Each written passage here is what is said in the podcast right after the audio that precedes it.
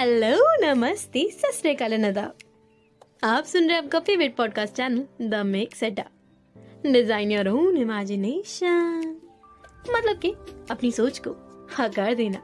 और इसी थीम से हम लेके आए हैं एक नई स्टोरी एक नई पॉडकास्ट हमारी इंटरव्यू सीरीज़ का एपिसोड फाइव फाइनली आ गया है।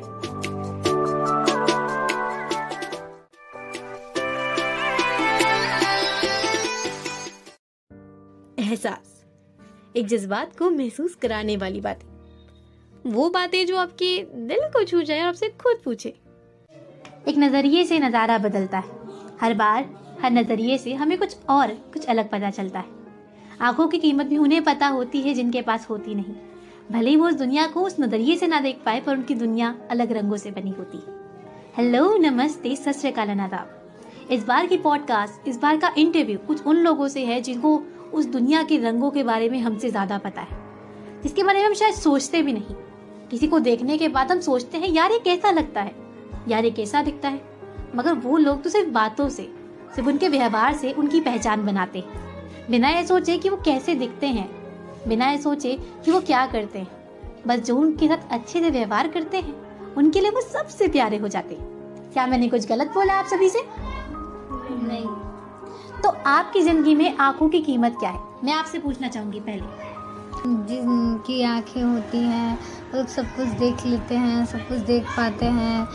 इसलिए हम भी चाहते हैं कि हम हमारे पास भी आँखें हों हम भी हम भी सब कुछ देखें सब कुछ जाने इस दुनिया के बारे में। तो रानी जी मेरा सवाल आपसे ये है कि अक्सर ना ऐसा होता है कि हमें जिस चीज़ की कमी होती है हम सोचते हैं कि हमारे पास ये नहीं है ये नहीं है ये नहीं है। जैसे हमें पता चला है कि हमें उन्होंने बताया कि हमारे पास आँखें होती मगर आपको क्या लगता है कि उसकी कमी को आप कैसे पूरा करना चाहेंगे? मतलब आप किसी और चीज़ में अच्छी बन सकती हैं है ना? हाँ जी। तो आपकी ज़िंदगी में आपने क्या सोचा है अभी के लिए? कि आप अपने कल में क्या करना चाहती हैं? मैंने तो यही सोचा है कि कोई बात नहीं जिसकी आँखें नहीं होती है वो भी सब कुछ कर सकते हैं ऐसी कोई बात नहीं है। तो आपको ऐसा करने के लिए कोई ना कोई तो कुछ कहता होगा ना। हाँ कहते हैं पढ़ाई करो भगवान चाहेंगे पढ़ाई हो जाएगी तो कहीं ना कहीं आप सेटल हो जाओगे। आपको कितने लोग इस चीज़ के लिए मोटिवेट करते हैं? हमारे घर में हमारे घर में हमारे फैमिली करते हैं। पूरी फैमिली हाँ जी। कभी वो आपको किसी चीज़ में नीचे नहीं पीछे नहीं कहते कि हाँ तुम ये नहीं कर सकते सबको नहीं हाँ? सबको सब बोलते हैं। आपको ऐसा लगता है कोई काम है जो आप नहीं कर सकते या नहीं कर पाते? नहीं ऐसे कोई मुझे नहीं लगता। है किस चीज़ में आप सबसे अच्छे हो? मतलब ये होता है ना कि अगर कोई इंसान की किसी चीज़ थोड़ी खराब होती है या फिर जैसे मैं हूँ ठीक है मेरी शक्ल पे थोड़े निशान है ठीक है तो उसके कारण मुझे ऐसा लगता है कहीं ना कहीं कि मुझमें कुछ कमी सी है। बस कमी को मैं कैसे पूरा कर सकती हूँ? मैं किसी एक चीज़ में अच्छी बन सकती हूँ। तो अगर आप किसी एक चीज़ में अच्छा बनना चाहती हैं तो आप किस चीज़ में अच्छा बनोगे? मुझे म्यूज़िक पसंद है। म्यूज़िक पसंद है? तो आप क्या सोचते हो? आप सिखाना चाहते हो? अगर आपको मौका मिले तो। नहीं मैं सीखना चाहती हूँ अभी को मैं सिखाना नहीं चाहती। तो आप सीख के सिखाना चाहोगे? हाँ जी। तो मतलब आप तो फिर म्यूज़िक टीचर बन सकते हो बड़े आराम से। नहीं मैं तो पहले म्यूज़िक सीखती थी मैंने हम लोग पटना में पढ़ाई करते थे ना अंतर ज्योति में। हम्म हम्म। तो हाँ हमारी मैम आती थी सामा मैम म्यूज़िक सिखाती थी। तो मैंने वहाँ से छोड़ दिया पढ़ाई। मुझे मुझे दिल्ली के बारे में कोई बता दिया तो मैंने दिल्ली चले आया। तो आपको ऐसा लगता तो नहीं कि पटना छोड़ने के बाद दिल्ली में शिफ्ट होने के बाद कुछ आपने गलत फैसला लिया हो? नहीं मुझे ऐसा नहीं लगता। तो अक्सर हम सुना करते हैं इस बात को कि जो लोग देख नहीं पाते ना उनके कान बहुत तेज होते हैं। वो किसी इंसान को किसी बातों से जज कर लेते हैं। वो ये सोच लेते हैं कि उनको बहुत दूर दूर की चीज़ें सुनाई दी जाती तो मैडम आपके साथ भी ऐसा कुछ है संगीता मैम? यस मैम मुझे भी आँखों से नहीं दिखाई देता पर कान तो बहुत है। तेज हैं। यस मैम कितने पढ़े लिखे हो? अभी मैं बी ए फ़र्स्ट ईयर में हूँ। तो आपने क्या सोचा है? मतलब अगर आपको कोई मौका दिया जाए ऐसा? अगर मुझे मौका मिले तो मैं बिल्कुल करूँगी।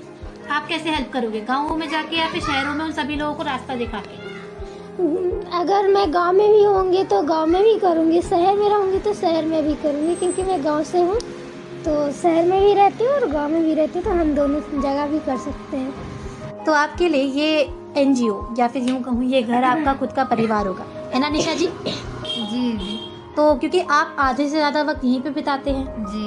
आपका परिवार तो यही बन चुका है आधा। जी। और यहाँ से आपने बहुत लोगों से बहुत कुछ सीखने की कोशिश की होगी। जी जी।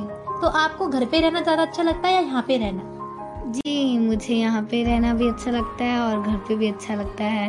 पर यहाँ पे आपको ऐसा नहीं लगा होगा ना कि आप अकेले हो नहीं, कि नहीं, सभी नहीं। लोग एक जैसे यहाँ पे। नहीं जी। पहले तो हम जब शुरू शुरू हुआ है तो दिल्ली तो हम भी हमारे मन में भी यही फीलिंग्स आती थी कि पहले खाली हम ही ब्लाइंड हैं हम हम ही रहेंगे हमको कोई नहीं मिलेगा। फिर अचानक हमने इतने सारे लोगों को देखा तो हमारे उम्मीद जाग हाँ, गई। उम्मीद जाग गई कि हम भी इनकी तरह कुछ कर सकते हैं आगे बढ़ सकते हैं पढ़ लिख कर कुछ बन सकते हैं। हमारे पास आँखें ही तो नहीं है बाकी हम तो सब कुछ कर सकते हैं। और हम भी किसी से कम नहीं हैं। हम भी किसी से कम नहीं है। जी हम हम ब्रेल लिपि में पढ़ते हैं। तो वहाँ पे टीचर शब्दों को हाथ छू के बताती होंगी है ना? जी जी। पहले हम लोगों को हमारे डॉट सिखाए जाते हैं। A B C D dot G G. A B C D या फिर जैसे आप लोग पढ़ते हैं वैसे ही हमको बस नम, डॉट नंबर से याद कराए जाते हैं।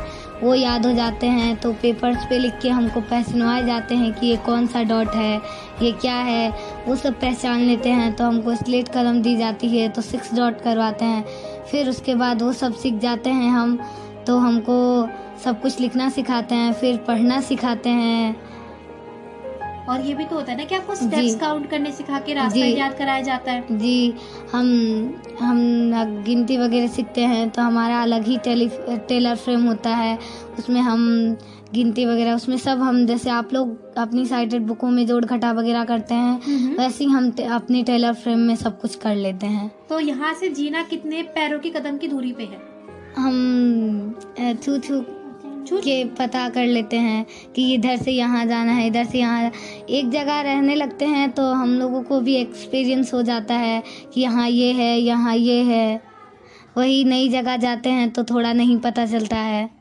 संगीता जी मुझे ये बताइए कि अक्सर रास्तों में ये भी होता है आपको पता नहीं चलेगा कभी कभी आप कहाँ पहुँच गए। जैसे अभी हमें बताया था कि मतलब ये होता है ना कि आप छू छू के देख सकते हैं। और Yes. कुछ कुछ जगहों पे ये भी होता है कि आप छू नहीं सकते आप लोगों से पूछोगे पर लोगों पे भरोसा नहीं होता। जी। तो- तो सकते हैं पर कोई कोई बता देता है। दो चार लोगों से पूछते हैं क्योंकि एक पे भरोसा नहीं होता तो दो चार लोग तो झूठ नहीं बोल सकते ना कोई तो सच बोलेगा। इसलिए दो चार लोगों से ही पूछते हैं। तो रोड पे जाने पे आपको डर तो लगता ही होगा?